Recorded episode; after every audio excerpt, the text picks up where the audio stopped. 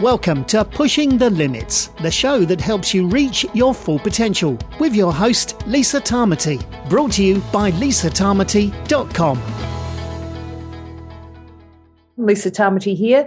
Today I have Dr. Perry Nickelston to guest, who is a really well known uh, master fitness trainer uh, who lives in the US. He started off as a chiropractic physician, uh, but has morphed into many other areas, including functional movement assessments.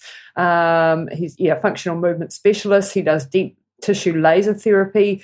Um, and he's the expert on pain. But today we go into a deep dive into the lymphatic system area that is really not well covered in the literature. Um, not much is taught about it in medical schools. And this is something that's really, really important for us to understand. And that's why I have Dr. Perry on the show today.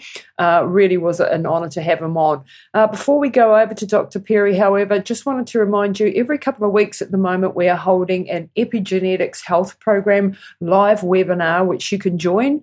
Uh, the next one, this is coming out. Um, um, the end of June. So the next one we're actually holding tomorrow, um, but every two weeks or so. So if you want to join us for our next webinar, now this is all about your genes, uh, assessing your genes and working to optimize your genes specifically for you. So looking at your nutrition, your exercise, uh, but more importantly, everything in, uh, around your neurotransmitters, your hormones, your personality, right through to your career, the way that your mind works. This is a really amazing holistic program that will see you right for life. This is not something that you just um, do for a couple of weeks and then move on. This is something that would really help you understand your genes. So if you want to come and check that out, please head on over to epigenetics.lisatamati.com and register for the next live webinar and you can find out all about it.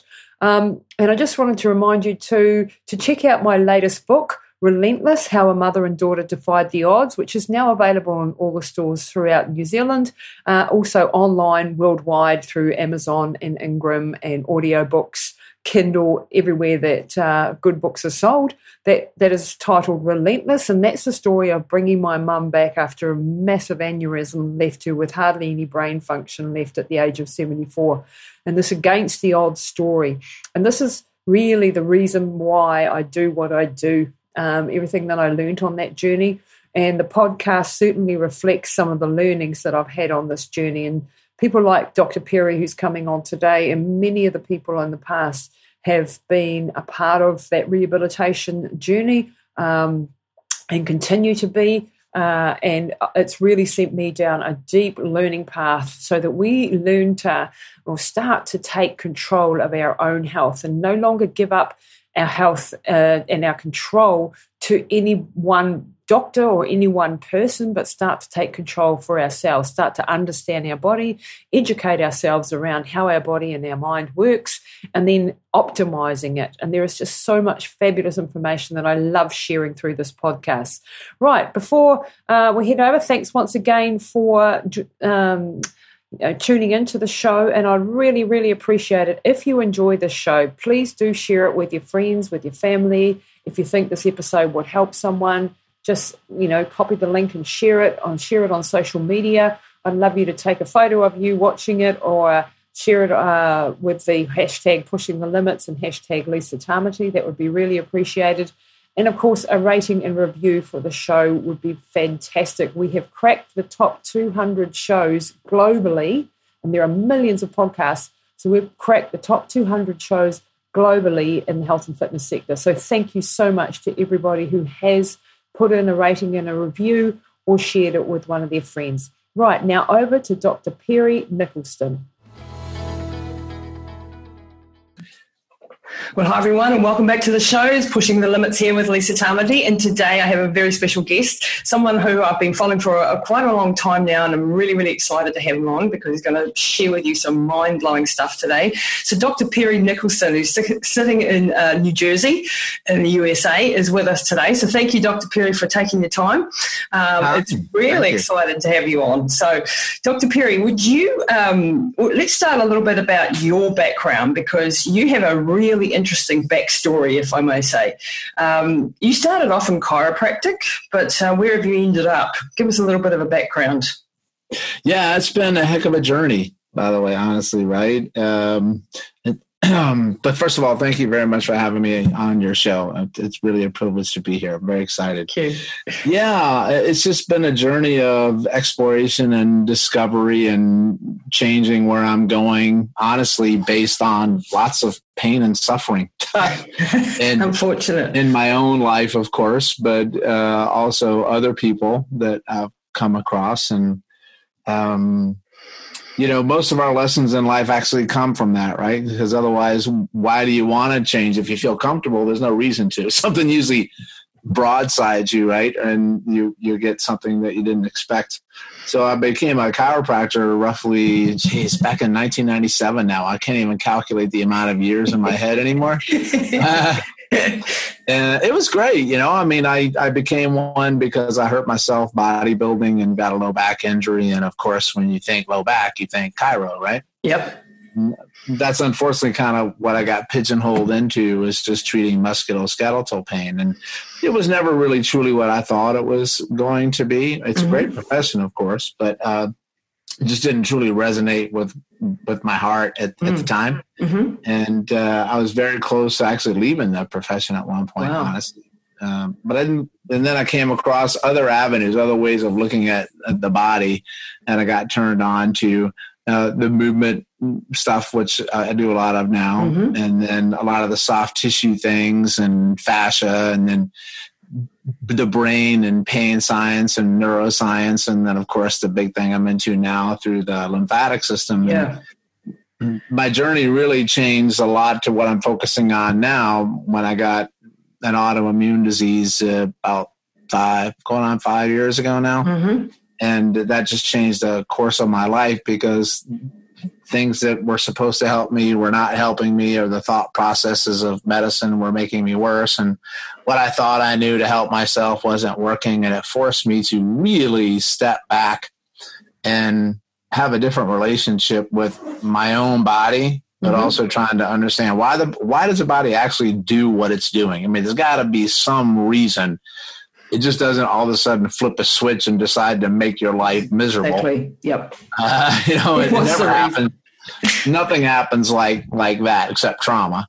But you know, it builds up over time, and it just was uh, something that I don't know. I I'm I look back on it. It was really really rough, but I'm also truly grateful, honestly, that I wouldn't have been able to discover what what I'm doing now and the kind of person I am now. Honestly, Yep. If I didn't go through that hardship. And I find that when I speak to other people who've been through similar things, they always always say the same things. It really sucked when I was going through it, but I'm I don't think I would have taken it back. Yeah.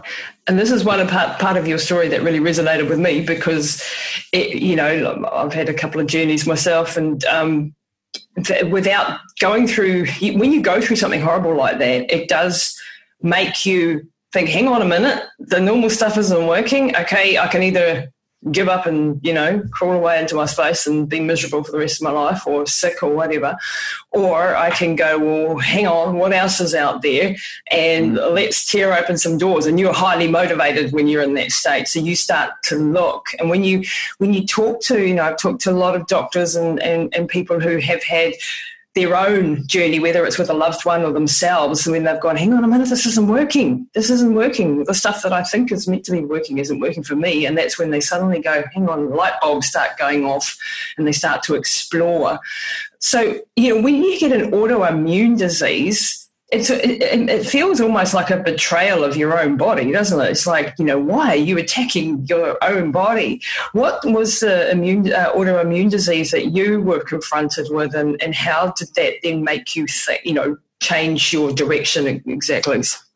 Great question. Well, for mine, they didn't even have a name for it, and even if they did, I wouldn't care. Yeah, honestly, because that that can be even more dangerous. Because yeah, Yep. You once you have a name, yeah, you become the label. Yes. And a lot of times you begin to manifest exactly what that diagnosis says you should have. I've had tons of people get way worse when they've gotten a, a quote unquote answer Wow. for what it is. Because just because I give you a diagnosis doesn't tell me anything about how you got it. Yeah. And that's what people really need to understand because many people can have the same diagnosis, but you didn't arrive at it the same way. Yeah. That is really critical for people to understand. You may have ended up at the same destination with the label, but you took completely different pathways to get there. That's the uniqueness and individuality of the body. Um, the autoimmune disease means that you know uh, the body just all of a sudden starts to attack itself and they don't know why. Autoimmune disease is just i have we don't know what it is. And the hard part and why it's so difficult to treat is it's never just one thing Yeah. with an autoimmune disease. And that's why where medicine can get really lost and is struggling because they're really really good at if you can identify what what a is that's causing the problem they can go after it like like a bacteria or an infection or a trauma mm-hmm. if a then b Yeah. like that it's very linear yeah. But linear. when you're de- yeah when you're dealing with a complex system which is the human body it's here's the tip it's never ever linear yeah. never it's all over the damn place i mean you, there's so many moving quote unquote parts that it mind boggles you of the possibilities. And one of the things that i say all the time is that nothing is more terrifying than the idea of unlimited possibilities. But that's what it is like when somebody comes in to see you. And that's why you have to become a detective in a way and Mm. really deal not with the diagnosis but with the the person in front of you who has the diagnosis. You have to backtrack their pathway towards getting there. But unfortunately in the world of medicine when you get diagnosed with something you get the quote unquote this all right here's your protocol that you have to take now that you have this. Yeah. and then this is what you should expect. And so they already put the outcome in your mind or expectations or the worst that they'll pigeonhole you and tell you you won't be able to get better or Yep. get to a certain point and there's nothing we can do about it and i'm like that's bs completely disagree with you Totally. you can tell me that but it's just going to go right out the other ear Yeah. uh, and i'm going to do my own thing Yeah. that's Because what i we- did Because we are such complex creatures. And like you say, we, we come to this this conclusion or this problem that we've got through a myriad of things. And this is when you when you have the, the normal approach though, it makes sense because it's linear, because it's reductionist, because it's like, you know, A plus B equals C, uh, and we can follow that through. And when you start chucking in other aspects you know um, as, a, as a health coach myself i just even find it you know i feel like i'm a detective you know Yeah. i'm on the i'm on the trail of what is it that's actually you know and what are the it's always a multi-pronged approach that i end up with you know it's never a one pill solution which unfortunately most people want they want Right. the magic pill to come and rescue them. They want the knight in shining armor to come along and go, here you go, and you're fine now. And unfortunately, that's not how the body works, is it? Yeah, not with not with chronic disease and autoimmune disease. It, it might work that if you're lucky in the beginning with acute care and traumatic care.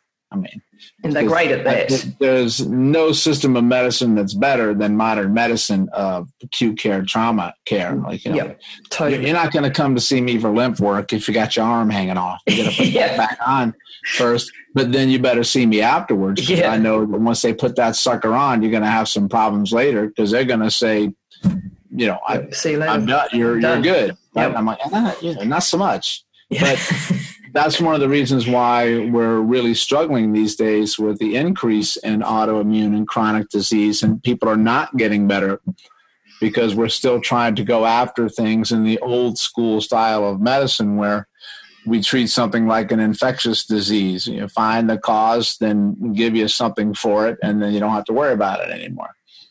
But with this one, it's uh, completely different, and you can have a mixture of things, and and something that could be the catalyst that was decades prior that set something in motion for what you're experiencing now Mhm. that medicine, unfortunately, today will look as clinically irrelevant, Yep. but it's actually highly relevant. Yep. highly relevant because it, because the body is so great at compensating and adapting to stressors. You may not know you have an underlying issue for many, many years because the body is so good at trying to protect you and cover it up and say, "Listen, I got this for you. You're not. I know you're not going to feel this right now because I'm just doing my best to protect you."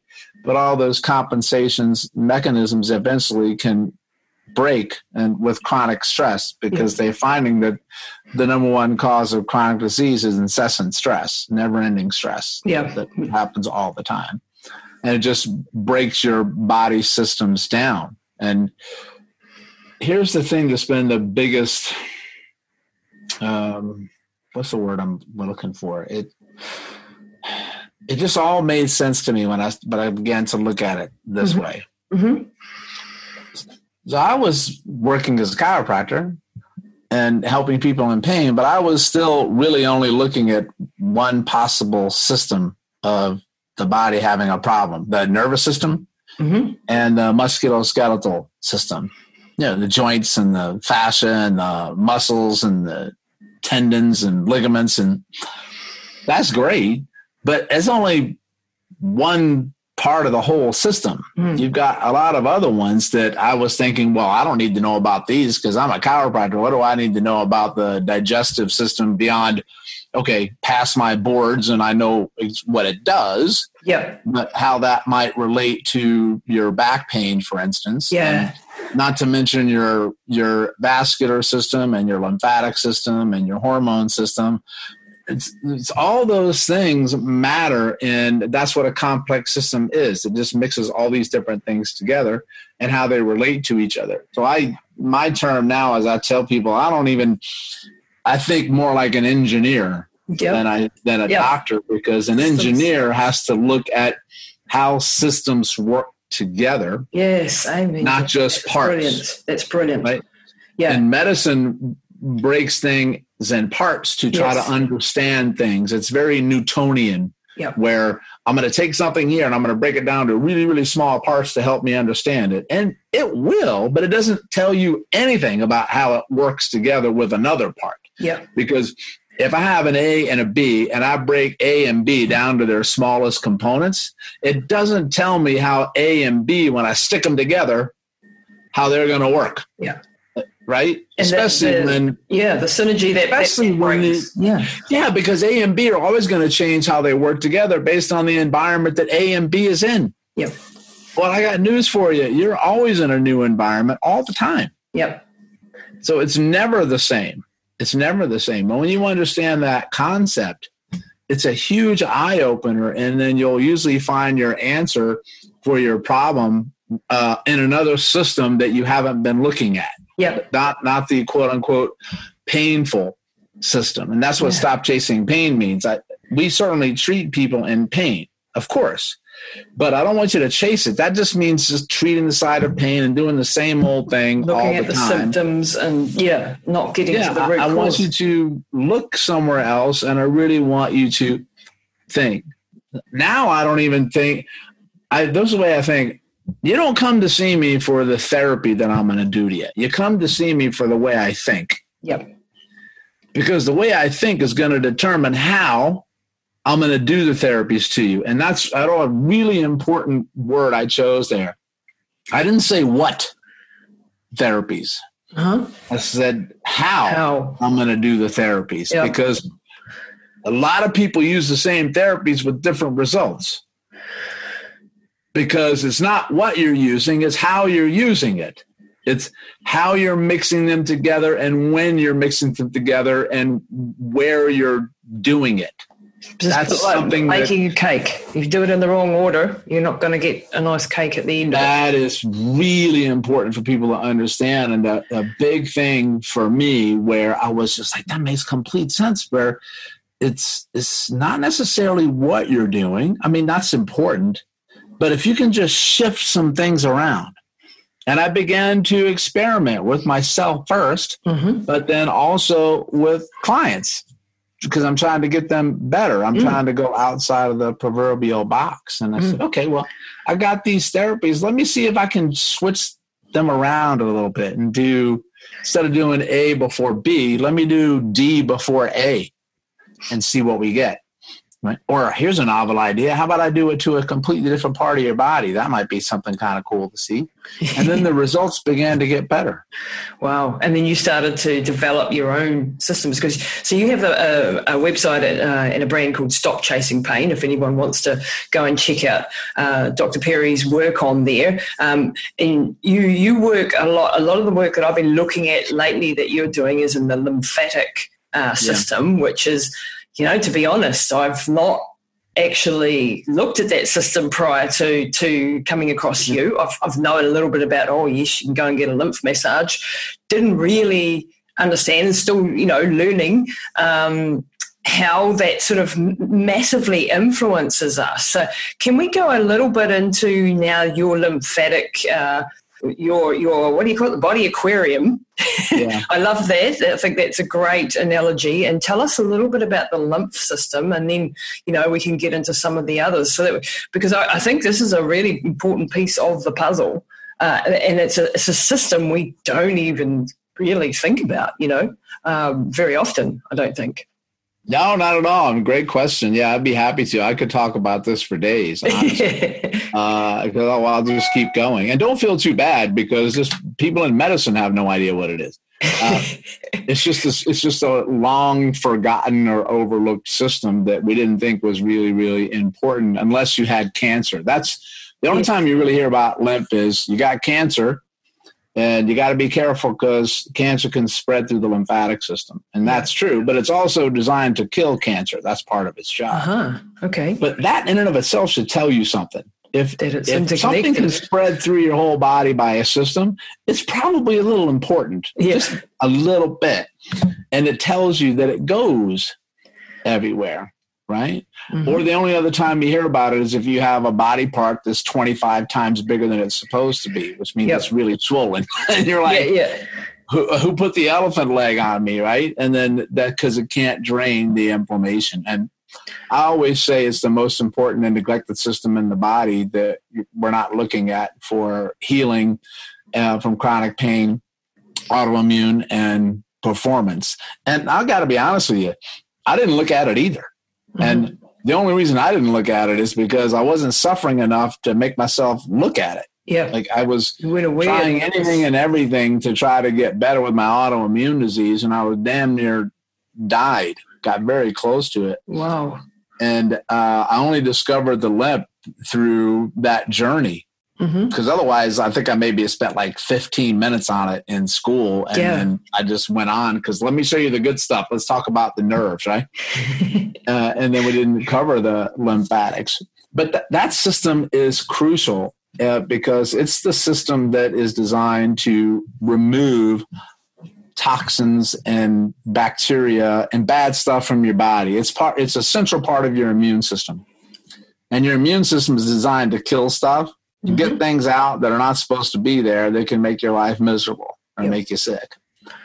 And that's bacteria, mm-hmm. viruses, fungus, parasites, uh, cancer, mm-hmm. also your own metabolic cellular waste. Mm-hmm. So just from your body breaking down every day, I mean, you lose billions. That's with a B, billions of cells every day. Yep. And when they die, that's got to get out. I mean, yeah. all that stuff's got to leave you. Mm-hmm. And when cells work, they create waste like you do. Yeah, every cell. that waste has waste. to get out. Yeah. Imagine if all of that stuff, which is coming at you all the time, could not get out. Wow. And it like. stayed inside of you. Yeah. Well, you're not gonna feel too good. No, you're not right? gonna live long actually. but it doesn't happen it doesn't happen like fast so you don't notice it. It's it's slow and that's where you begin to get i'm tired all the time. I'm fatigued all the time. I got brain fog all the time. I got this symptom. I got that symptom. I got this now. I got that now. And you all these slow breakdowns and then we just look at it as ah uh, it's just part of life uh, or the complete moronic one of you're just getting older. I hate those it. sorts of things I hate And- that one. I do It's too, not a, right? That's not a reason. No, you're not supposed to break down like that. and you're not supposed to feel bad. Just because it's common doesn't mean it's normal. exactly. Exactly. And I know when I was sick, not a single person mentioned lymph to me, not a single one. I had to find it through my own work. Yep. Yep. and I I was always searching in all my years of trying to figure out one why people would always have things that would continue to come back hmm even despite all the great treatments which can help. Yeah. but i'm like why are they not helping for long? Yeah. what's the deal? And it, this one when i got sick forced me to find that answer. Hmm and for me, it comes down to this is that you're only going to heal as well as that you can detoxify your body because in order to heal, you got to get bad stuff out. And that's what mm-hmm. healing is. Healing is where you're going to get sick, right? You get injury, you get trauma, you get damage. That stuff has to leave. Yep. And then your your body has to be able now to make new cells. Build new stuff. Yeah. New fresh stuff. Here's one guy I learned from. His name is Dr. Jerry Tennant. And I recently had him on my podcast, the Stop Chasing Pain podcast. And he said this phrase that stuck with me. And I always say it twice. hmm chronic disease occurs when you lose the ability to make new cells that work. Wow. Chronic disease occurs when you lose the ability to make new cells that work, which makes sense, right? Because if I can make new cells that work, I wouldn't be sick. Yep. Because we're, we're replacing billions of cells all the time, like I said. But when we lose that ability and we start losing tissue and we start getting poor photocopies, if you like, of each of the cells, that's when we start to have aging. That's when we start to die. That's when we start to have And so problems. it's just then it's just saying, okay, well, here's the next logical question. What do you need to make new cells? right? Well, the first thing you need is you need to have an environment that is conducive to anything wanting to grow at all. yep. So the environment is the key. That's called epigenetics. That Mhm. your environment determines your course of your health. Yep. Um, into Not your genetics. Yeah. Yep. Right. So genetics loads up the gun, your environment pulls the trigger. That's the analogy that they have. And then I'm like, okay, well, that makes complete sense. Then I said, well, what system in your body is the big controller of the environment that all of your cells are living in? Which is a mostly fluid environment. You're, you're 80% water. So that's a lot of liquid. So the lymph. There you go. The lymph, Wow. right? I never thought of so it. like that's that. why I came up with well, if I have that one system that's supposed to control all where these cells live, I should make sure that guy works well. And that's why I came up with the body aquarium analogy because it, people understood like when you have a fish tank, an aquarium, Mm-hmm. there's a lot of liquid in there, right? Mm-hmm. And you've got living things in there called fish. Well, for you, it's your cells. Right? You got all different structures in there, right? From your coral to your rock to your uh, castles and all that. Yeah. And you know that if you've got really beautiful water and it's perfect in there, everything thrives. Wow, that's a brilliant analogy. Great, Yeah. right? But you also know what happens when the water starts to decay, Uh-huh. when it doesn't filter well, Yeah. it gets stagnant, it doesn't have a lot of movement to it. Not enough then oxygen. all the fish, all the fish poop, all your cell poop, I say it. Yep. Well, it stays in there, and then you start to have water that gets what very green, very Yep. murky. You get bi, you get film like this goopy film everywhere. Yeah, yeah, in you, yeah, that's called biofilm. That's from the wow. bacteria sets in, and the viruses and the bacteria release a protective biofilm coating on them. Wow. And then, so it's just everything in the tank eventually dies, wow. right? Okay. So then I'm thinking to myself, well, you might want to make sure that filtration system works really, really well. And if you do, then what happens is if you replaced all that water and you put new fish in, if you didn't change the filter, they're all going to die again, right? Yep. But if you do change the filter, they might die. I mean, that happens, but their chances of thriving dramatically Your improve. environment is beautiful and, And it's the same thing with you. wow. And I'm like, that makes sense. So if I got all these therapies that I'm doing and I can feel good for a little while, but I'm like, anybody check your filter? Nobody changed the filters. and so you're stagnating. It's, it, that's a key word, stagnation, because life is about movement. Fluid is about movement. And, you know, if it stagnates, that's why they use that term in Eastern medicine a lot. It's called stagnation of your energy, Wow. stagnation of your chi. Yeah. In Western medicine, what that means is that your fluids are just sluggish, they're not moving. Yeah. Okay. And then when that happens from a Western medicine physiological perspective, that means you don't get nutrient delivery to cells, you don't get oxygen delivery to cells, and you don't get toxins out. And that means you don't have what you need to make a new cell that works. So, hello, here comes chronic disease. Right? Wow. That makes so So- much sense. It does when you think about it from that perspective of all those systems. So, one of the phrases I always say is that no system in your body ever works alone. hmm It never, ever heals alone and it never gets injured alone. Yep. They always Makes work together. sense. Yep. But the way we treat people is the exact opposite. We're all about specialization of systems. Yeah. So if you go to the doctor and you've got, Doc, I got a problem with my prostate. Well, you got to go see the urologist. I got a problem with my gut. Well, you got to go see the gastroenterologist. And the Mhm. urologist and the gastroenterologist don't They talk, don't talk. to each other they're two different parts. Yeah. And then I'm thinking to myself, you know, your body doesn't know what a prostate is, and it doesn't know what a uh, digestive. It's all in system one is. system. It's just, dude, I'm just one thing Yeah. why are you doing why are you breaking that up and you realize that they intimately connect with each other and that's why we get lost And is that be, is that come about because you know the way that medicine has evolved that it's become so intricate and so detailed that no one person can be across all systems. Obviously, you cannot be an absolute uh, expert in, in you know cardiology and uh, urology at the same time. Um, Yeah. And is this where the connecting the dots people need to come in? Someone who likes like like you, who works in different system, has an understanding of the broader system, so that they can actually well, work think, together.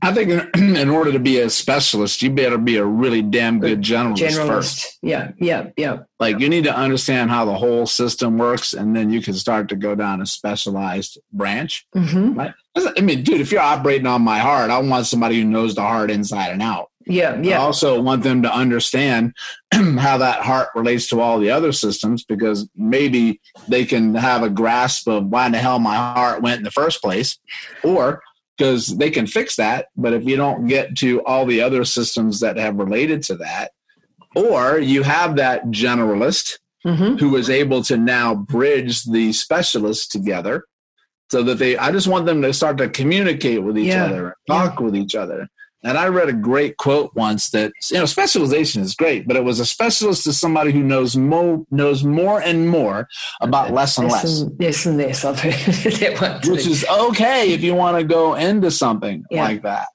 But I was able to um, get much further in my ability to help heal myself. But also, when I began working with a lot of really seriously chronically ill people with autoimmune diseases, when I came from that generalist standpoint, yes, right? I love, I love that. Yeah, yeah, and I never would have gotten to that if I if I didn't get sick uh, on my own. Yep. Because I really wasn't seeing in my practice, I was seeing a lot of chronic musculoskeletal pain, hmm but I really wasn't seeing a lot of uh, autoimmune type cases.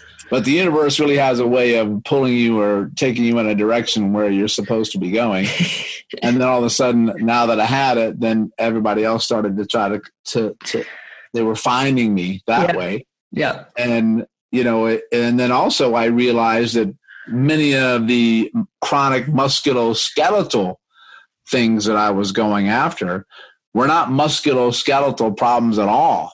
They were they were lymphatic system problems or digestive system problems and wow. immune system problems, just showing their vulnerability in the musculoskeletal system. So then I'm like, aha, well, this makes sense because mm-hmm. how many different ways can I treat a lower back with ultrasound and muscle stim and heat and ice and move and exercises and it still hurts? Yeah. And then I'm like, well, how about I flip you over and let me press in your abdominal region a little bit, which is where most of your lymphatic system resides, is in uh-huh. your abdomen. Yeah. And see if it hurts there. Wow. And revolutionary.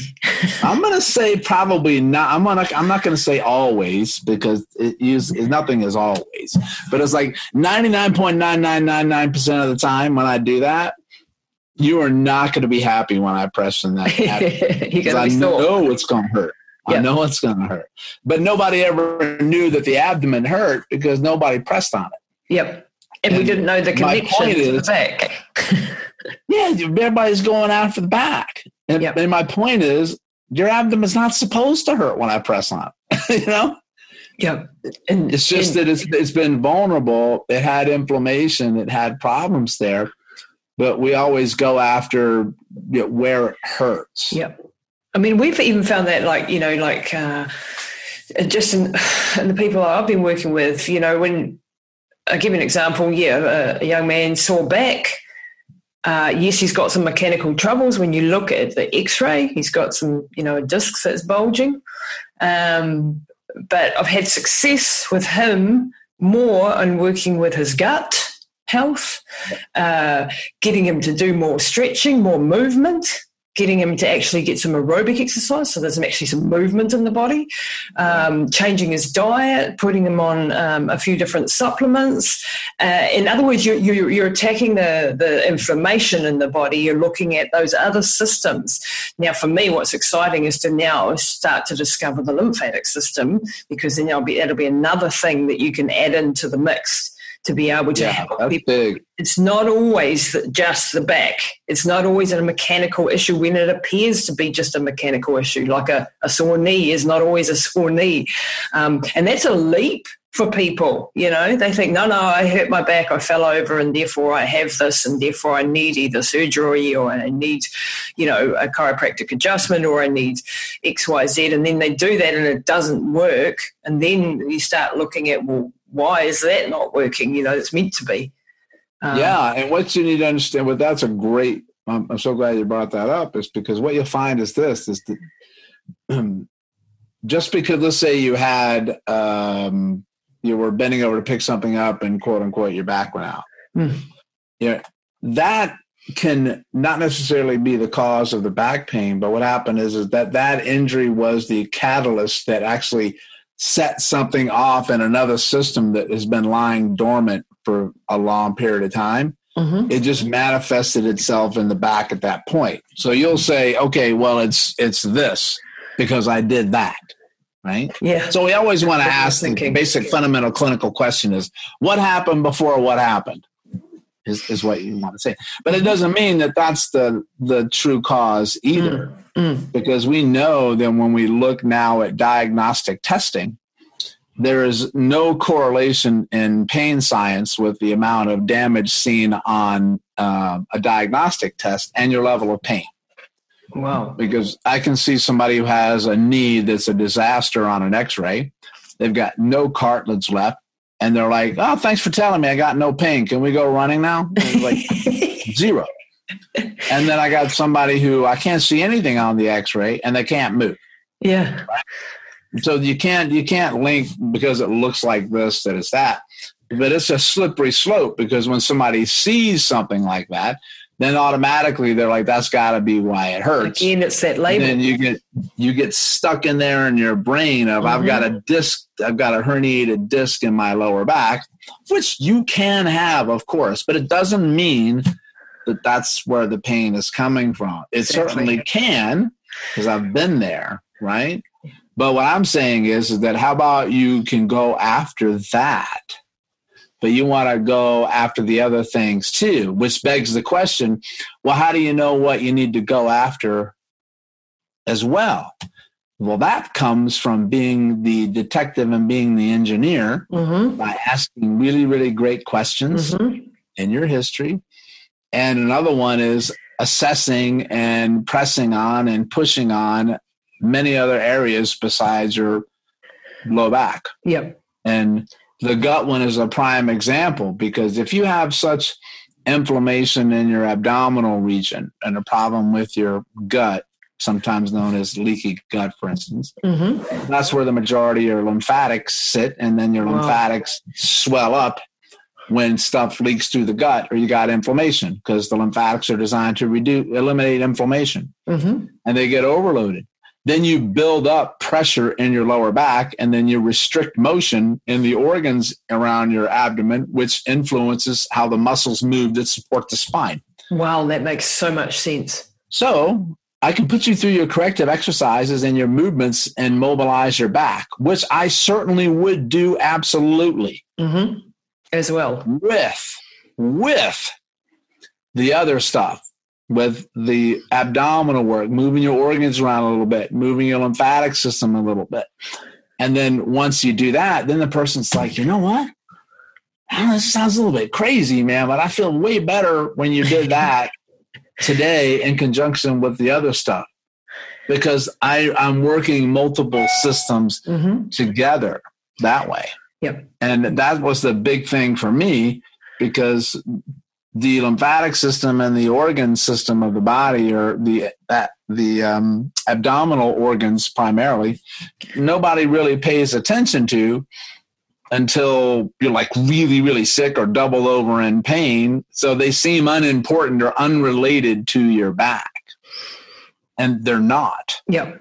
right? And there's always some downstream problem, and your lower back is just the end point, right? Yeah. So I I have this system that I teach that I put together after looking at all the systems of the body, and I call it the the body ecosystem hierarchy. And an ecosystem is taken from the nature ecosystem for a reason, because everything out there outside your door works together all the time. Mhm. No- nothing is independent.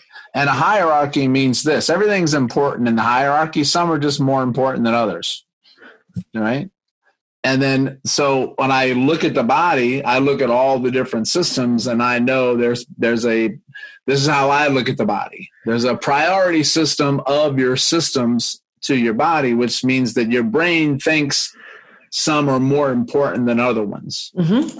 And you said, well, okay, doc, well, how the hell did you determine what's more important? It's like, I'm not determining at all. Your brain is. And I, I put it this way I know from studying pain science, the number one thing your brain doesn't want to do is be dead.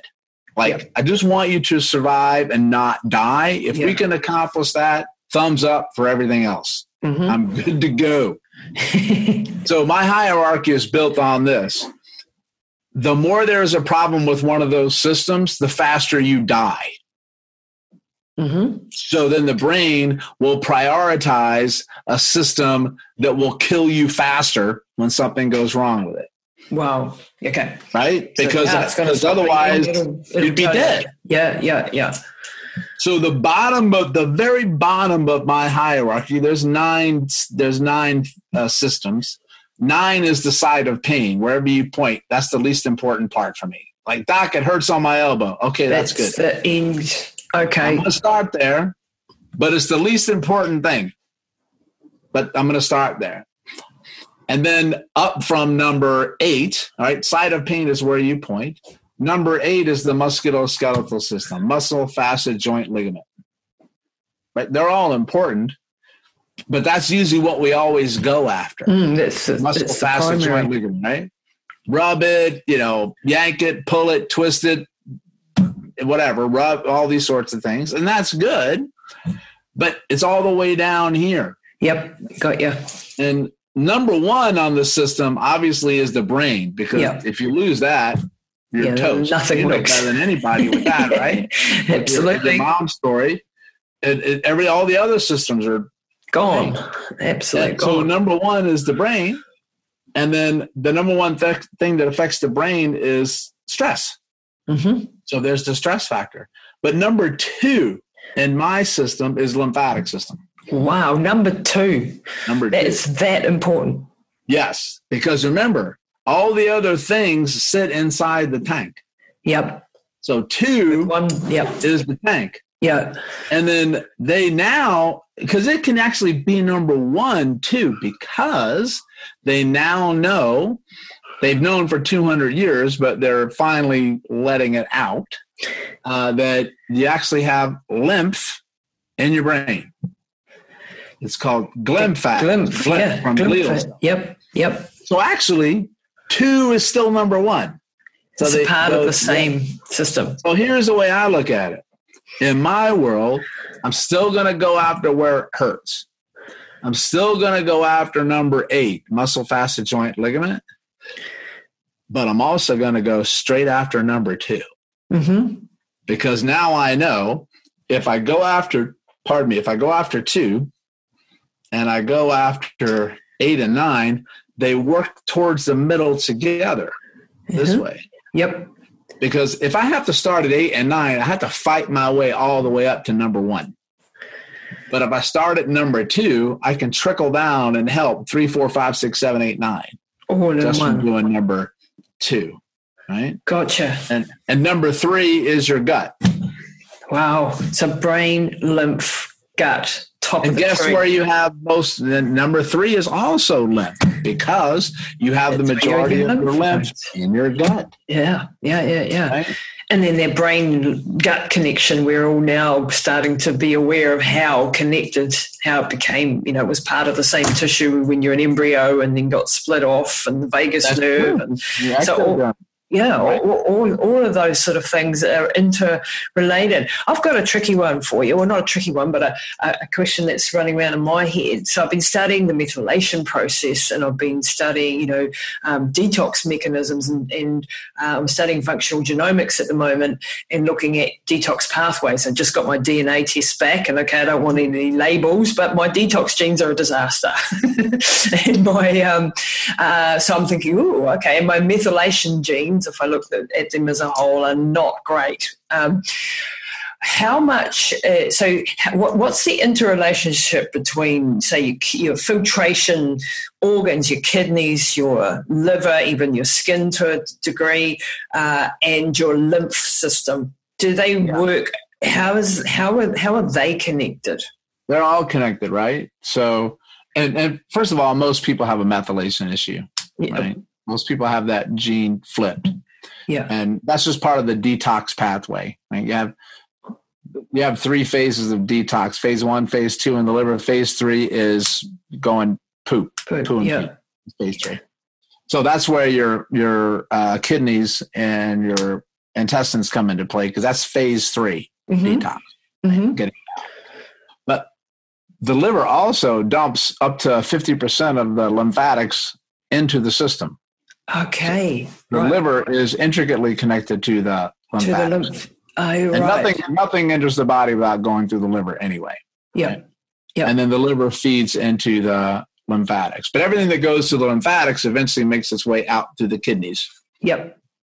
Okay. Through so, urination. So that's one of the reasons why, but uh, why you need to make sure that when you go through the program, one of the things that if people have kidney issues, you have to tread lightly when you begin to do lymphatic work and also heart issues because the lymphatic system works directly with the cardiovascular system. The lymph dumps into the veins and then the veins dump to the heart and then the heart takes everything back out no longer as lymph but what's called plasma mm-hmm. and if the heart is uh, if you have congestive heart failure for instance or it's it can't take it because there's right. so much back at it. Okay. And then um, so that's where all these systems intricately connect together. So you your body has to detox, right?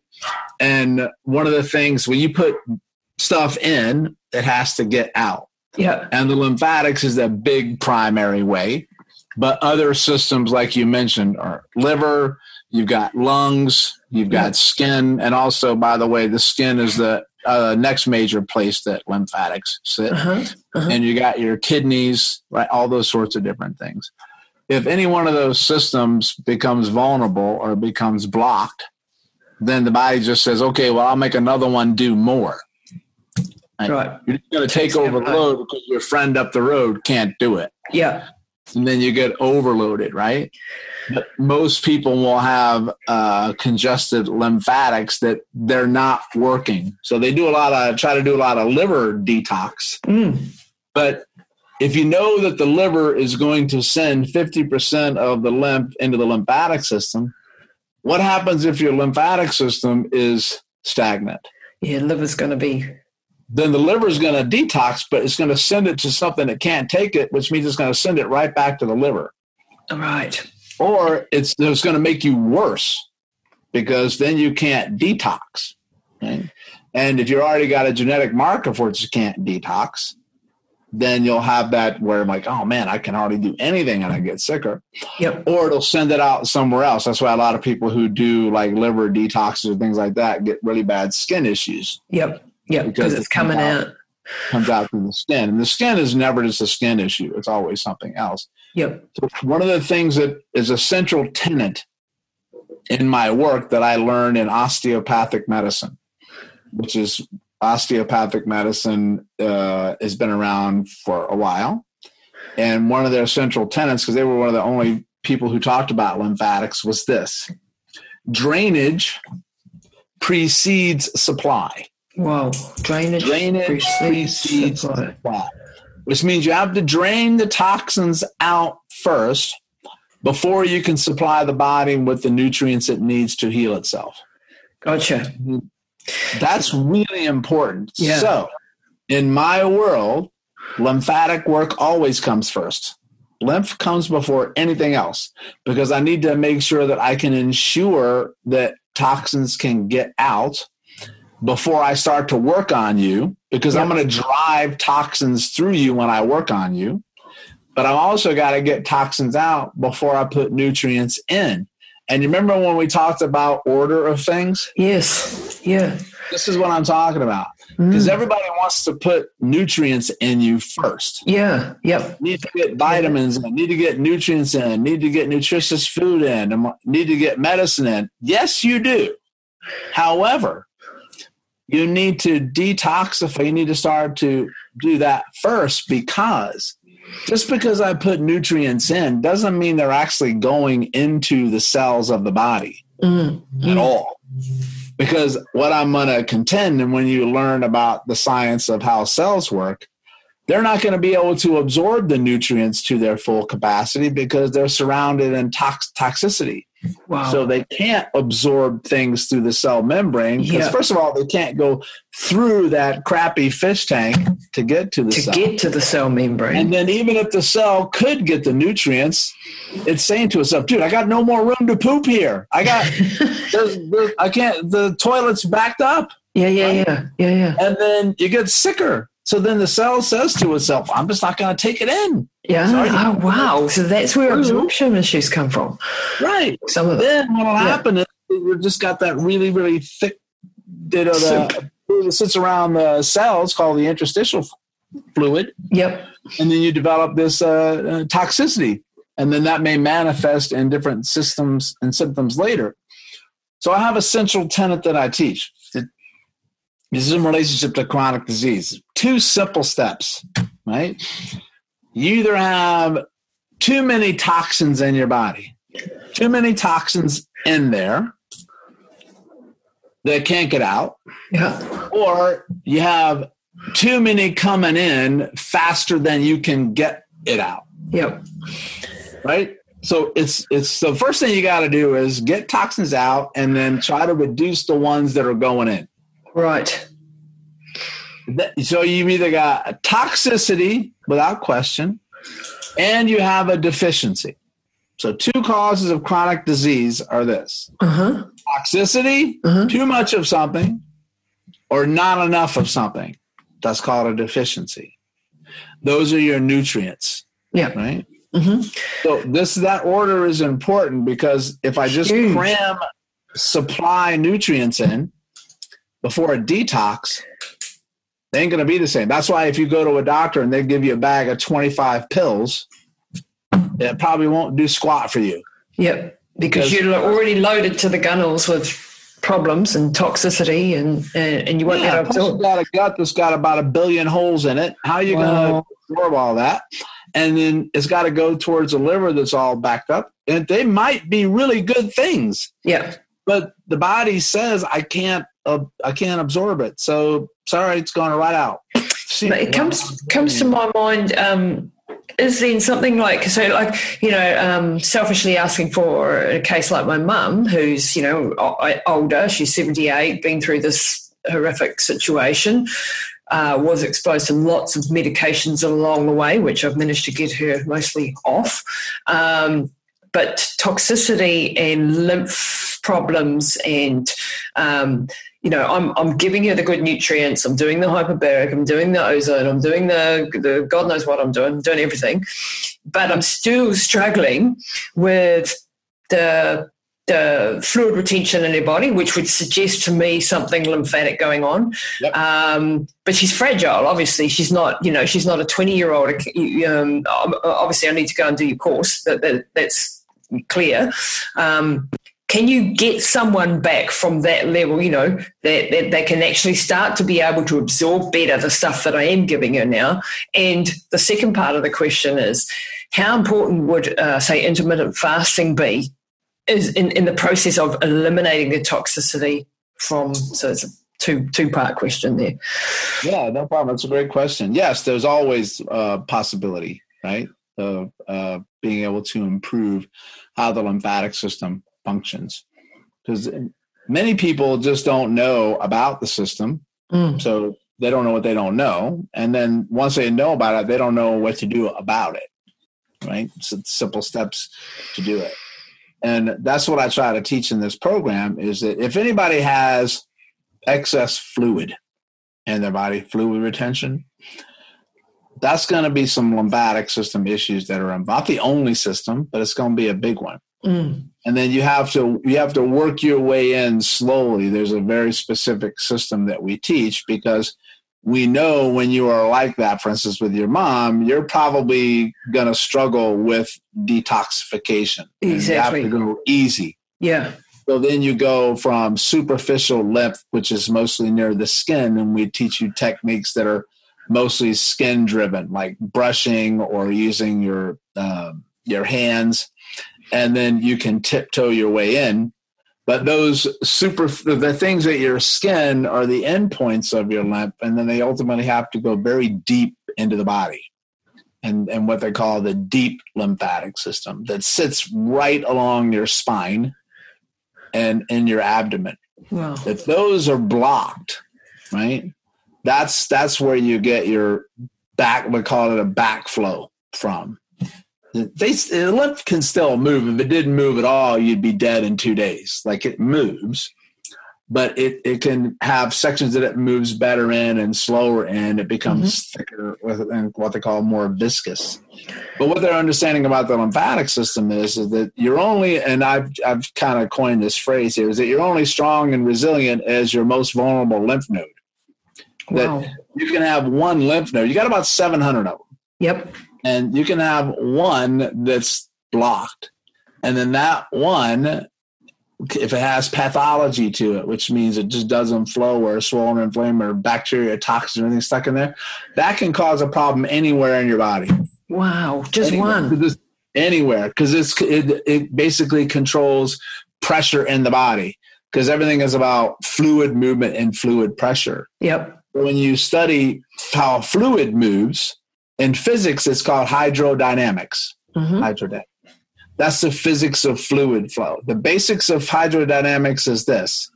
High pressure in fluid always flows towards low pressure. Uh-huh.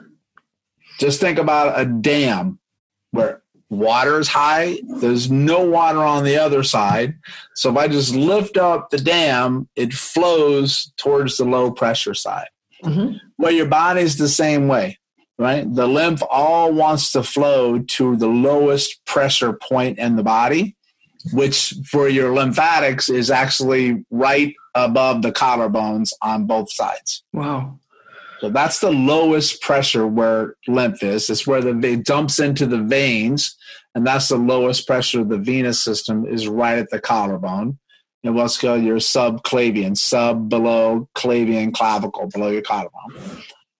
And then you've got the highest pressure in your lymph at your feet Uh-huh. and um, in your head. So they all want to flow towards there like a huge dam.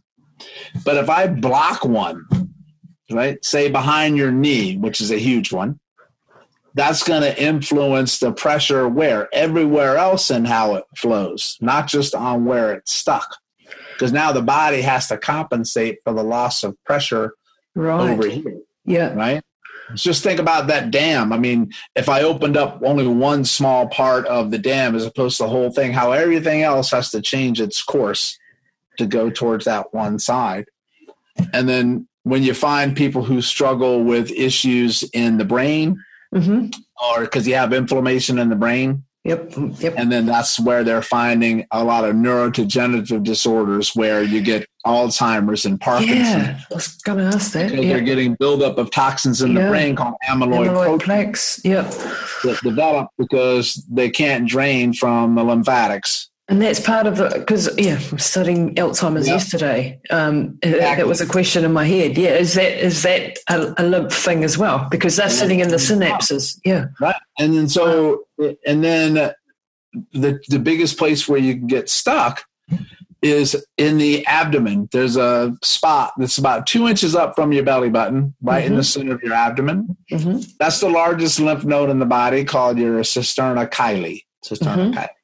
That gathers all of the lymph from the abdomen and the lower body and then brings it back up to the neck.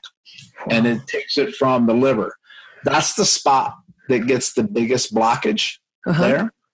And also behind your sternum, behind your chest bone Uh-huh. Yep. they get stuck here but nobody knows it's stuck there but it is but that pressure builds up and then they feel pain everywhere else in my shoulder in my hip in my back in my neck and my elbow Tight. Yep. because its pressure builds up and then pressure radiates out Wow. So what you have to do is that that's why when i see people who've had traumatic brain injuries of any type Uh-huh. or problems anywhere in the body, you, the brain will drain. We have a program for brain drainage as well, but that's only going to drain as well as the abdomen drains. Uh-huh. How the- do you the- make that the drain? lymph- yeah, the lymph in the head, in the brain, drains to the deep the lymph nodes in the neck. And then that has to drain to those spots at the collarbone. hmm and then that goes back to the heart and then it goes out again through the vascular system but we know that the lymphatic system is a pressure system so if i've got back if i'm stuck in the space two inches above my belly button hmm i've got a big pressure block below and above that spot which means that pressure is going to affect how the lymph can drain from my brain down to my neck so, in order to get the fluid flow, right, the hydrodynamic pressure flow, I have to be able to clear the nodes lower, and it goes reverse. So, I've had people who get a lot of swelling, for instance, in a leg. hmm So it's called lymphedema, Yep. or maybe you've just sprained your ankle and your swelling just never goes away. Yep. Well, the biggest lymph node with that is going to be behind your knee. But then from there, the next biggest one is going to be in the groin. And then from there, the next biggest one is going to be at the navel, and then two inches above the navel, and then at the sternum, and then the neck. So I have to check all of those. And then the one that's the most stuck is the one that's preventing the ankle from draining. Meanwhile, everybody's going to attack your ankle with ice Yeah. and lasers, and that's great because you're trying to reduce inflammation. But I always ask them, where is all that inflammation got to go? Yep. It's got to go out. And where's it got to go? Through your lymphatics. Your lymphatics eliminate swelling. Yep. And then your lymphatics ultimately take it where? In towards the kidney. So I got to make sure your detox organs work well. Are working. That's where all these systems come together like that way. And why, when you look at an individual standing in front of you with quote unquote a diagnosis of whatever it is, uh, I have to look at all the lymphatic system first. Um, and the majority of the time, I will find it uh, significantly vulnerable and needing work. Yep. Because nobody's ever done anything intentionally to it. And here's the joke that I tell people is that I say, how many people are doing when I teach a class, because I teach courses on this, I ask mm. a question thinking, how many of you are doing lymphatic work now? I just do a little bit of a quiz. And you know, a couple people raise their hand or say yes. I say, actually, you're all doing it. You're just doing it by accident, which means you're you're always moving lymph anytime you do anything.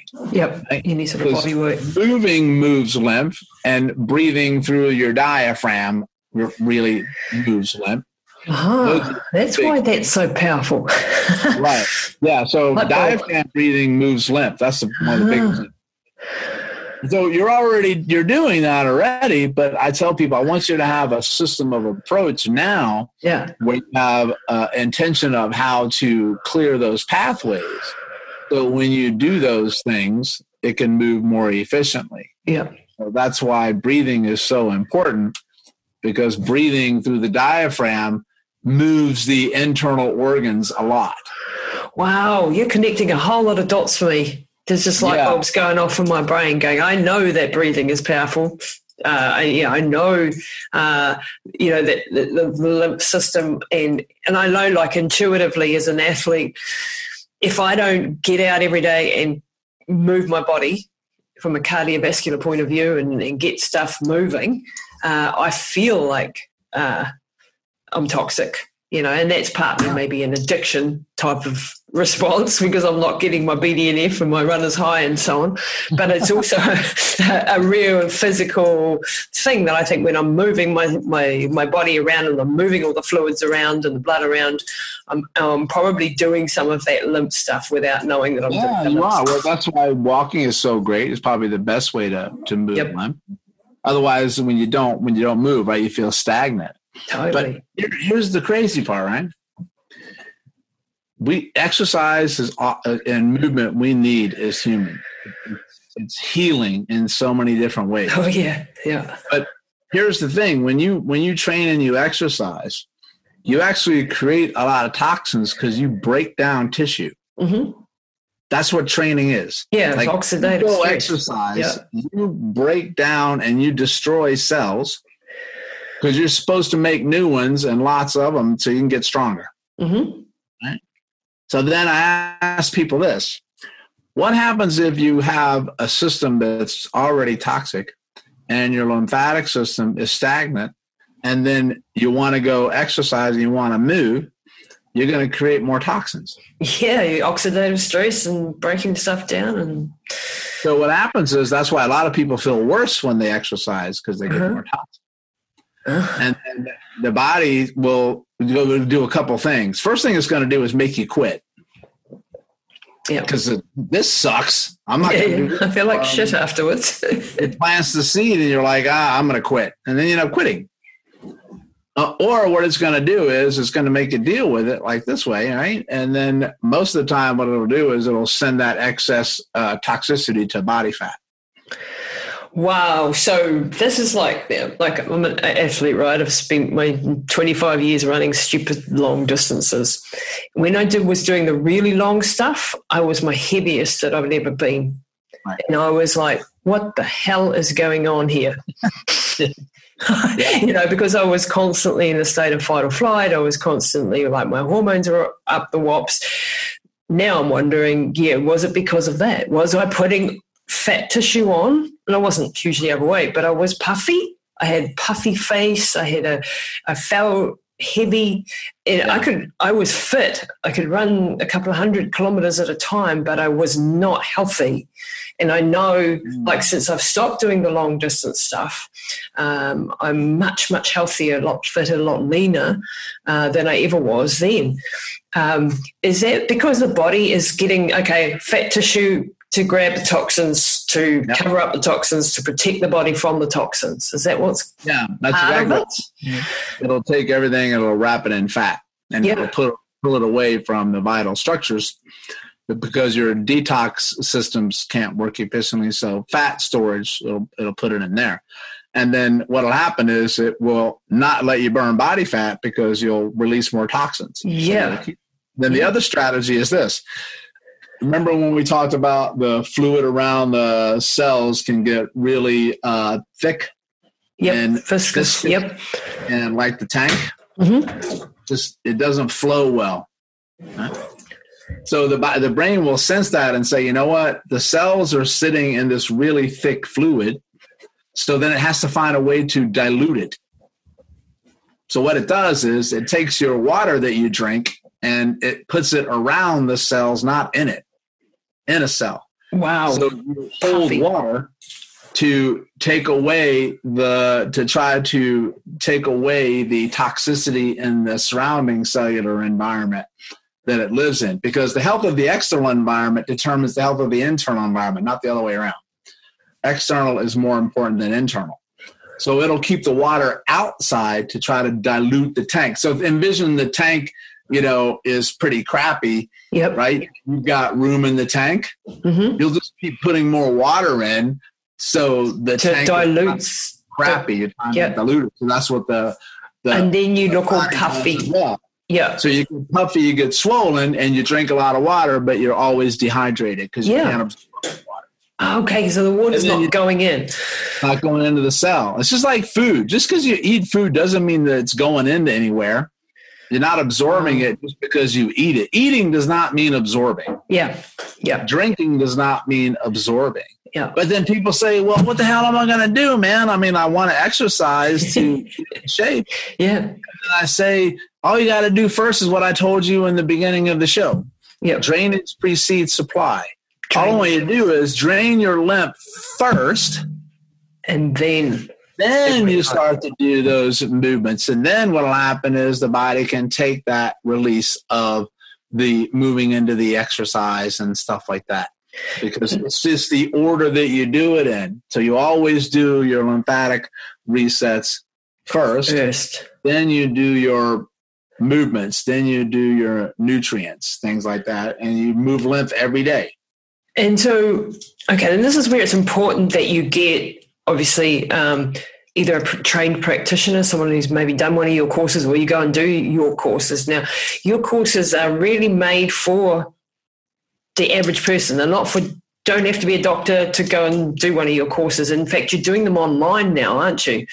Um, yeah, I mean, all you got to do is people say, Doc, I'm not a healthcare professional. Can come to your course? I say, Are you a human being? You're good to go. Like, to my course because I make it that simple. Yeah. So I show you many, many different techniques to be able to go there all the way mm-hmm. down. Uh, because it's something that every human being needs to know. And you can do self treatments, you can do it to someone else. And I make it very easy to understand Yep. and absolutely you can go through the program it's not difficult at all and i jokingly say but when i show people how to do the techniques because i go from very basic to more advanced which doesn't advanced doesn't mean difficult. It just means deeper hmm lymph and then people usually say two things. One why in the hell didn't somebody tell me this before? Because this is like really important. And then if it was so important why didn't they tell me this before Yep. and then i say i ask myself that question every day, Every day. Good question why didn't they tell you Yeah. And I've come to realize in the medical world that that is quite a common question that I've been asking myself a lot. yeah you know it's very frustrating and they're doing their best i will say i mean they're all doing it because they want to try to help somebody but you know sometimes you just get this narrow focus Yeah. view Yeah. so they say that and then the next that other one is this it can't be that simple. like that's it. That's like, not enough. It's not all enough. I got to do. You show me. This is all I got to do. It takes me two minutes, and it's to make that much of a difference. Yes, and then they say how. Like by the end of this course, you'll understand it because it's all about toxins, right? Nutrients, but it really always comes down to that hydrodynamics. Once you yeah. understand how pressure moves in the body, how fluids move in the body, and unblocking that because your body, your lymph already knows where it needs to go. You just, just need to help. Get there. You just got to help it get there, mm-hmm. right? Mm-hmm. That's all you got to do. And then the lymph's like, thank you very much. I appreciate that. Now I can get where I want to go. And then once you do that, it'll just take over. And it, it's not complex systems like the body are really not complicated at all. They we make them complicated, mm-hmm. but they're really not. And that's one of the reasons why people when they take my program, they they do it because it's so simple to do. And that's one of the reasons I designed it this way. Yep. Because I needed to make something where it was reasonable for somebody to introduce it into their life. It was practical. Yep. And that they could notice a quick change and they would be like, hey, if I feel this good with just one to two, that's a one minute version. I mean, I can have you done in one minute. Then there's a two minute standard version you do every day. Mm-hmm. And they're like, wow, I do. minute. Imagine how I would feel if I worked my way to the full one. The deep stuff. Yep. Then they want a little bit more, right? A little bit more. And then they get there on their own. And in the beginning of my program, you know, I'm I'm trying I made mistakes as well. Like I'm trying to design it to be effective, but in the beginning, it was just too much to do from a standpoint of time. Mm-hmm. Plus, I learned a valuable lesson by studying more on the body is that if you do too much too fast too soon, makes people worse. Yep, because the overloading the toxin. Slow down the healing process. Uh-huh. So I actually said, I'm not going to give you the full thing right out of the gate. Yep. Because most people can't handle it. Yep and it is you know there is danger with doing this wrong isn't it like if um too you know i have a tendency to do everything full bore um and and I've you know been doing your two minute um, protocol. Um, my business partner is trained in it and with you, and uh, um, um I, I want to go hard, you know, because everything I do, I go hard. but he keeps saying, "Don't go hard." Not in this case, you know. It's it's a gently, gently type of uh-huh. situation. It's just like I always equate it like training and running. Yeah, I could pop open the door and on my first run, I could probably blast through five miles if I'm lucky. Yeah, but that's not smart. Like straight out the gate the following day, or you do a two hour workout at the gym and then you can't sit on the toilet seat for three weeks, right? so just because you can doesn't mean that you should. And yeah. it's the same thing with the body, especially when you're dealing with detoxification, because what happens is, is that detox means that you'll feel worse before you get better. You get tired, yeah. you get fatigued, lethargic, feel a little nauseous, symptoms come back, or symptoms you haven't had in a long time come back and and that's normal, right? But if you do too much, you can get what's called a retoxification. And retoxification means that you can be really sick for up to a month. Wow. And you feel really bad. And if you follow the system the way that I designed it, I created what call, what I call a, a lymph clock. Basically, you follow like the, the hands on a clock of one, two, three, four, five, six around, uh-huh, uh-huh. and you do each phase. Then, if you do phase one and you feel okay, then you've earned the right to go to phase two. Gotcha. That's awesome. Then if you do phase two, and then you can move to three. But if you do phase two and you don't feel good, you have to go back to number one for a little while and then tiptoe into number two, then you can go around. If you follow it like that, you won't get a retox. Yep. You won't get really, really ill because you're t- dumping too much toxins into the body all at once. And Yeah. So yeah, if somebody first of all has so many toxins in there that they're just going to get sick, but like you said, some people have poor detoxification yeah. mechanism, Yeah. and like I they need to go easy on them. That's why when you show somebody how to rub the skin or Mhm. brush the skin and do little taps on it, they're like, "How the hell is that doing anything?" Yeah. Well, when you understand where uh, how much lymph sits below the skin, when you understand where these primary clusters of nodes sit, so the lymphatic system has lymph has lymph nodes, and nodes are where all the lymph fluid goes into, and then the body starts to attack it and break things down through the immune system. Like it starts to kill the cancer, the virus, the bacteria. And you may know swollen lymph nodes when you see it on your neck Yep. or below your jaw, Yep. right? Yep. When you want to check them. that. Or sometimes you'll have it in the armpit or the groin. And so those are clusters, what I call node roads. Those are where pressure gets blocked, right? But also, those clusters, interestingly enough, lie around the areas of the, your body that are supposed to have the most mobility. There's a reason that they cluster around your shoulder joint Right. or your hip joint. Ah. So they cluster around your shoulder, your hip, your knee, and right where your skull attaches to your spine at the top. Mhm. Mhm. And then the other one is right in the center of your abdomen because you're supposed to twist a ton. You're supposed to rotate a ton. Twisting. Nobody rotates because how the hell am I going to look at my phone if I rotate? right? So those areas don't move when you sit all day.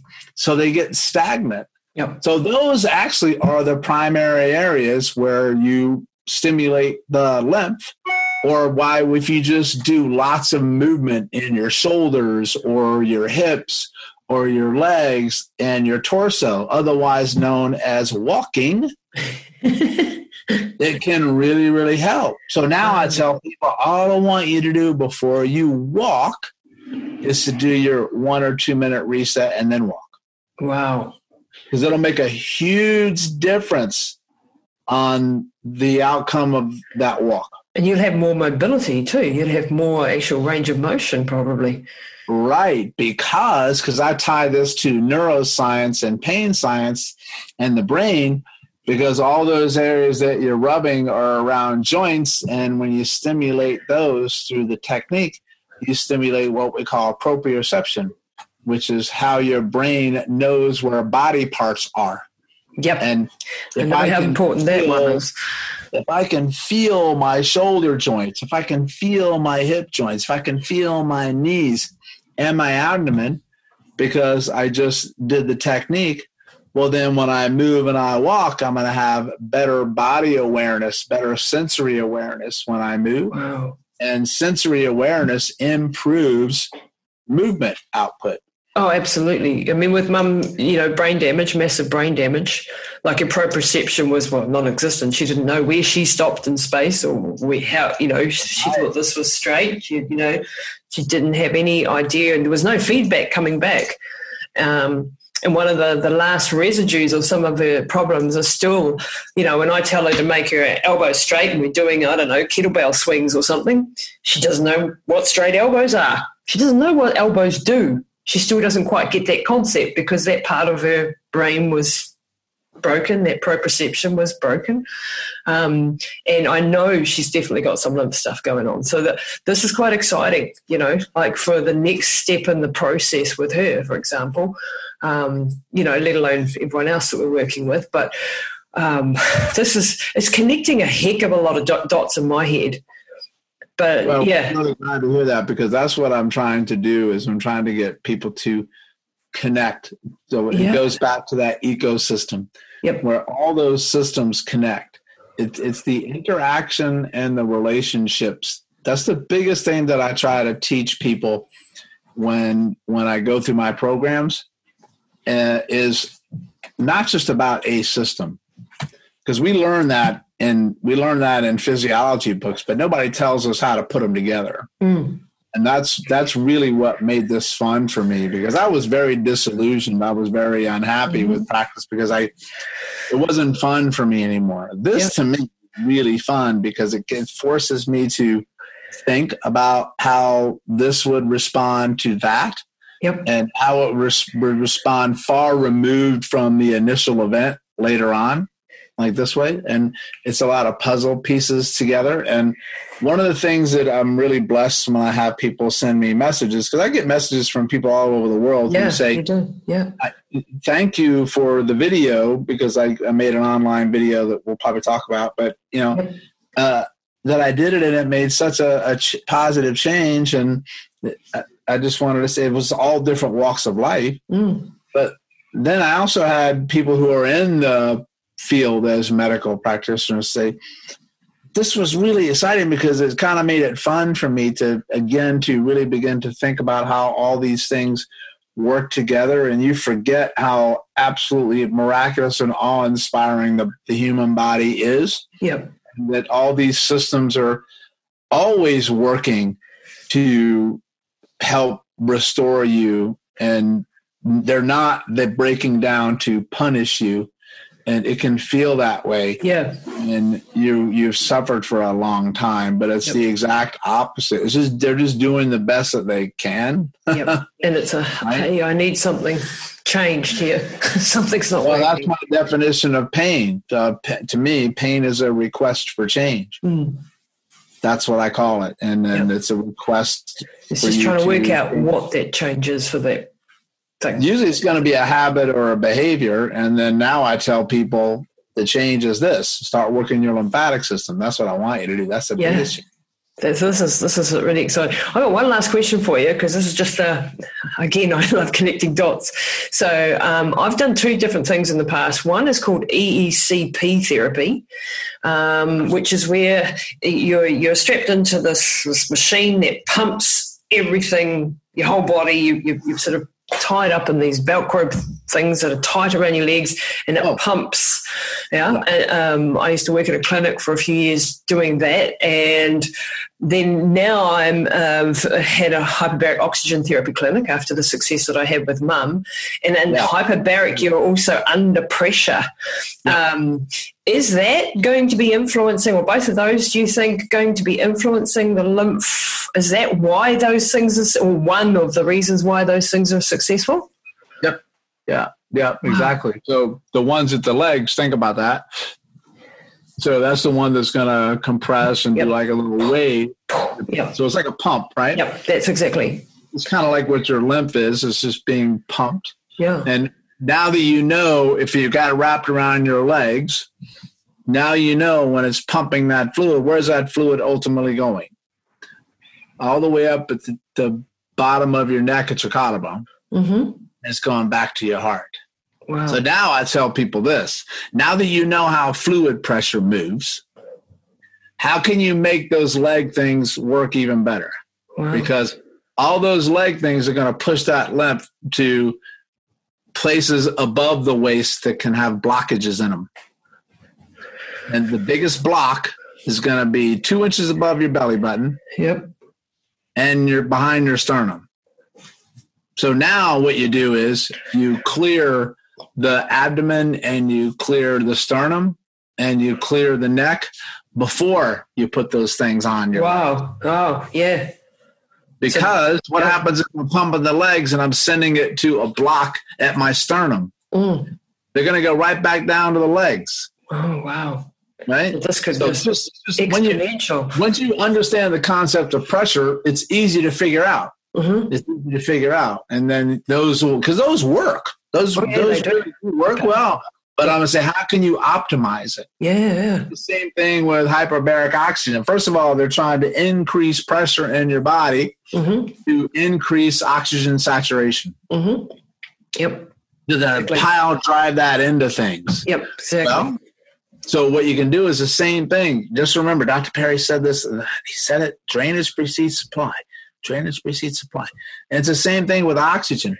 Most people actually not all, but most people have plenty of oxygen in the body. It just can't get to the tissues. Mm-hmm. Yep. And that's, why why, oxygen. hyperbaric. Yeah, hyperbaric because it's smaller. It's making it smaller and it's compressing. Yep. So then what you want to do is if you can clear the lymph, help the interstitial fluid, then you'll be much more successful. More. Wow. Because lymphatic work is not designed to be standalone by itself. Yeah. It you do it, and what it does is it it heightens, it accentuates, it improves your other things you're already doing. Gosh. So it amplifies. It's not it's not replacing what you're doing at It's all. an amplifier. It's all it does is it amplifies that. So now that other work and what people say to me, yeah, I was doing some things and then uh, and when I did the lymph work, the other stuff, I even got better results from it. And then I'm like, okay, Wow. well now why why did that happen? You tell me. And then they Drainage. figure it out. Yep. And supply. Yeah. Because all these therapies that you're trying to do on people, you're doing it for a reason. Usually to decrease pain, which means you got swelling. I'm trying to decrease decrease inflammation, decrease swelling, right? Get rid of old dead red blood cells in there, get fresh new oxygenated blood in there, right? So Mhm, mhm. all the therapies are trying to do that. Yep. So that's great. But all I want to do is to make sure that the bad cells can get out and then the new stuff that you're trying to get in there can get to it and not only get to it, but stay there. That's the key. Gosh. Let's go. Somebody will say, dude, I got this, man. I got this. they lose the ability to make new cells that work. And just because you have ingredients doesn't mean you can make a new cell that work. You have to have both ends of it. And that's all I'm trying to teach people. Then the Wow. light bulbs go off, and then they usually say, you know what? They say, that makes a lot of sense. it does. Or this connects a lot of dots. Mhm. That's is- exactly what I'm trying and that, that's exactly what this conversation has done for me in a huge way.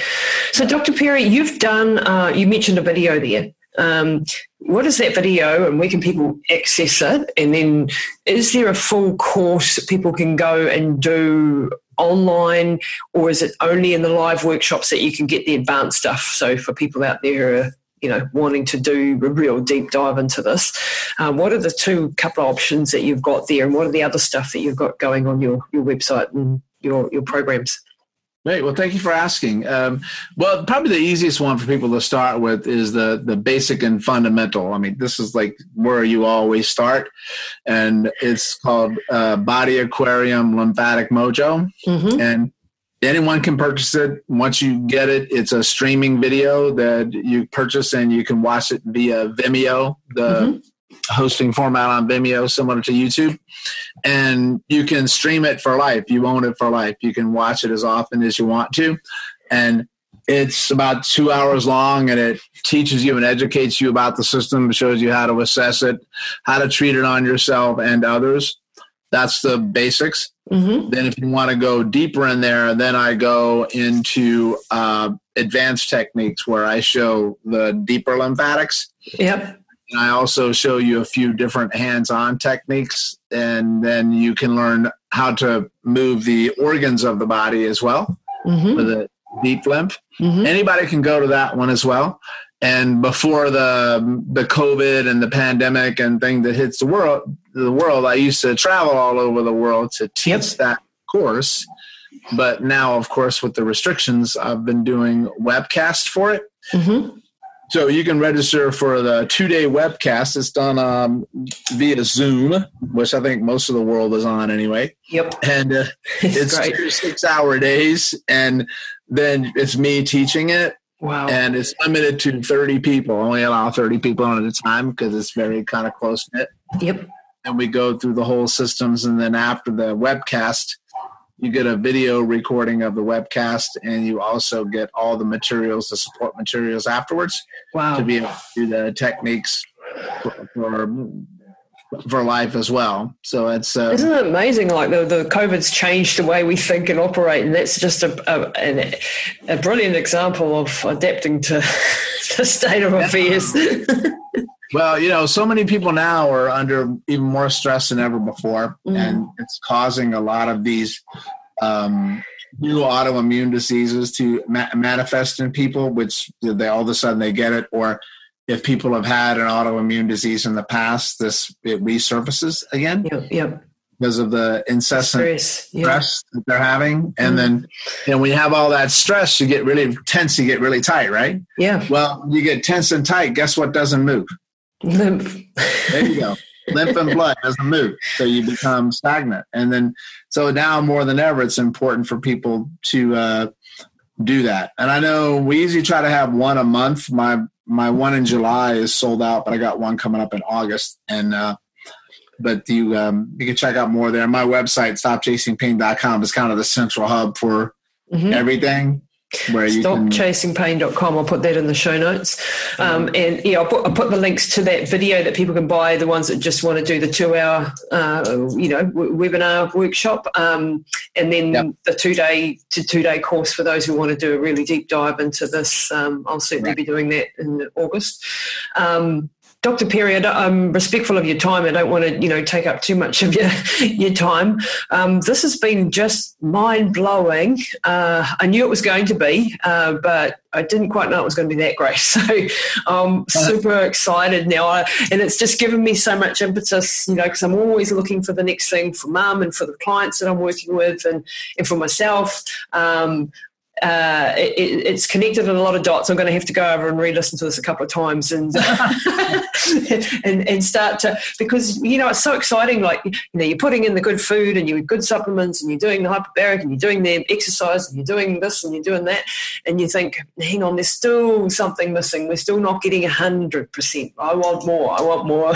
you know, I want perfection. So, uh, well, not perfection, but I want bloody good.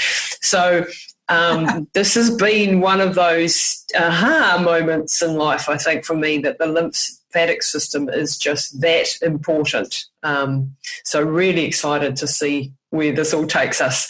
So, Dr. Perry, thank you so much for coming on the show. StopChasingPain.com, everybody. Go and check that out. I will put that in the in the show notes. Dr. Perry, any last words of wisdom that you want to share with people before we wrap it up? Oh, gee, I don't know if I got anything left in my brain at this point. You've poured a heck of a lot out, that's for sure. yeah. Well, I mean, I just I just want people to realize that there's you can really become empowered to take back control of your life from yes. chronic pain or illness or disease, and um, because I've been there. I, I, I know what it's like, right? And usually you're going to have to find that answer, quite honestly, on your own. hmm But you'll also, when you venture out there, you realize that you're actually not alone. You'll find a lot of others that have been through it, and that happened to me. It's it's really funny. It's like the law of attraction where you ever gotten something like you bought a car and then you drive it off the lot, and you're like, "Who the hell? When did everybody get my car?" Like, you know, yep, yep, yep. The RAS filter in action. it's always been there. You just never noticed it. yep. And then that happens with disease or pain. You realize that how many others are Suffering. like yourself that are out there. So even though you might be going on that journey initially on your own, I want for people to realize that you never truly are. And it's an opportunity to learn, to grow, to connect, and find people like you. Um, you know, the, the the people who are, and, and, it, and it can lead to blessings. Like your autoimmune disease led you down this path. This has made you help thousands of people around the planet. The journey that I've been on, same deal. You know, it was hell. Don't want to repeat it. Don't want to go back there. But there is a silver lining if you go and look for it in everything. And you can take that knowledge and you can share it with someone else and you can give and help somebody else. And therein lies the value of that whole experience, you know. Absolutely. Well Yeah. said.